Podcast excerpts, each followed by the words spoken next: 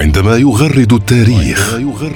فما علينا إلا أن نستمع ونفكر. في الحقيقة أن الروايات المرتبطة بتسمية عمان بهذا الاسم متنوعة. ونفتخر. ونتعلم. من أمم عمان في القديم السومريين وهم أول من أخرج النحاس. التاريخ يغرد مع الدكتور محمد الشعيلي. فكان هذا الأمر من الأمور التي تحسب لصالح عمان في عهد الإمام التاريخ يغرد. التاريخ يغرد. يأتيكم برعاية.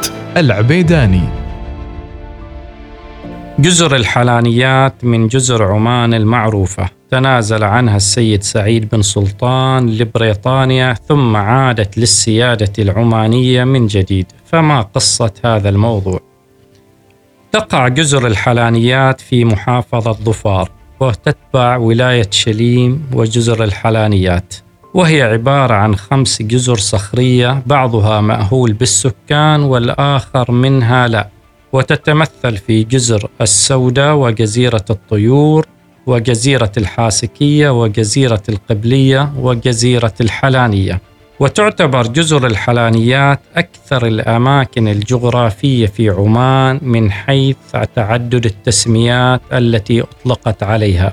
فقد عرفت بجزر زينوبيوس وجزر بني غلفان نسبة إلى قبيلة عربية. وعرفت في المصادر العربية والإسلامية بجزر خوريان موريان. وجزر خرتان مرتان كما عرفت جزر كوريا موريا في فترة التبعية البريطانية وأخيرا باسم جزر الحلانيات بعد استعادة السيادة العمانية عليها.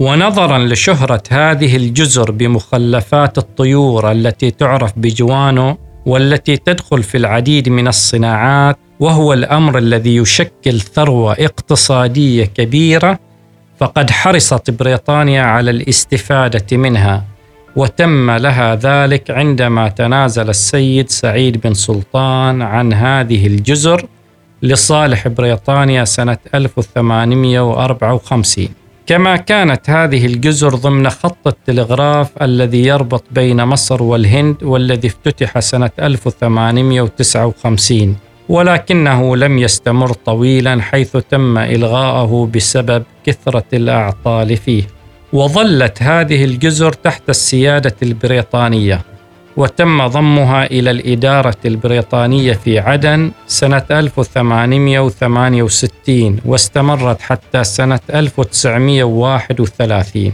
عندما نقلت مسؤولية الإشراف عليها إلى المقيم السياسي البريطاني في البحرين. وظل الإشراف البريطاني عليها يتأرجح ما بين إدارتها في البحرين وفي عدن حتى سنة 1967 عندما عادت إلى عمان مرة أخرى.